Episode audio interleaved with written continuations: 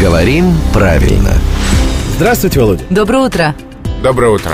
А у нас каждое утро одна и та же история повторяется. И вот опять ваше появление сподвигло меня на то, чтобы задать э, вот какой вопрос. Ваше появление что сделало?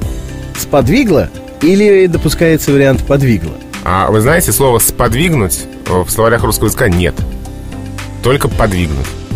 А подвигнуть а, и только так, и там колебания в форме мужского рода еще. Подвигнул или подвиг. Мой приход подвигнул или подвиг? Вас Ну, задать мне вопрос. Я бы сказал подвигнул. А, словари дают обе формы как допустимые. Подвигнул и подвиг. Вопрос с подвохом. Да. А вот если м, уже не, не мой приход, а мое пребывание здесь то только подвигло, если, не знаю, моя явка сюда, то она подвигла вас Да, а задать ваше вопрос. слово э, «приход» Да. подвигло Еву на то, чтобы вздрогнуть почему-то.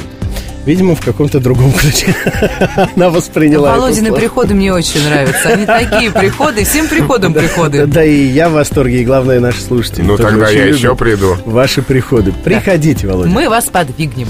Это был главный редактор «Грамотру» Владимир Пахомов.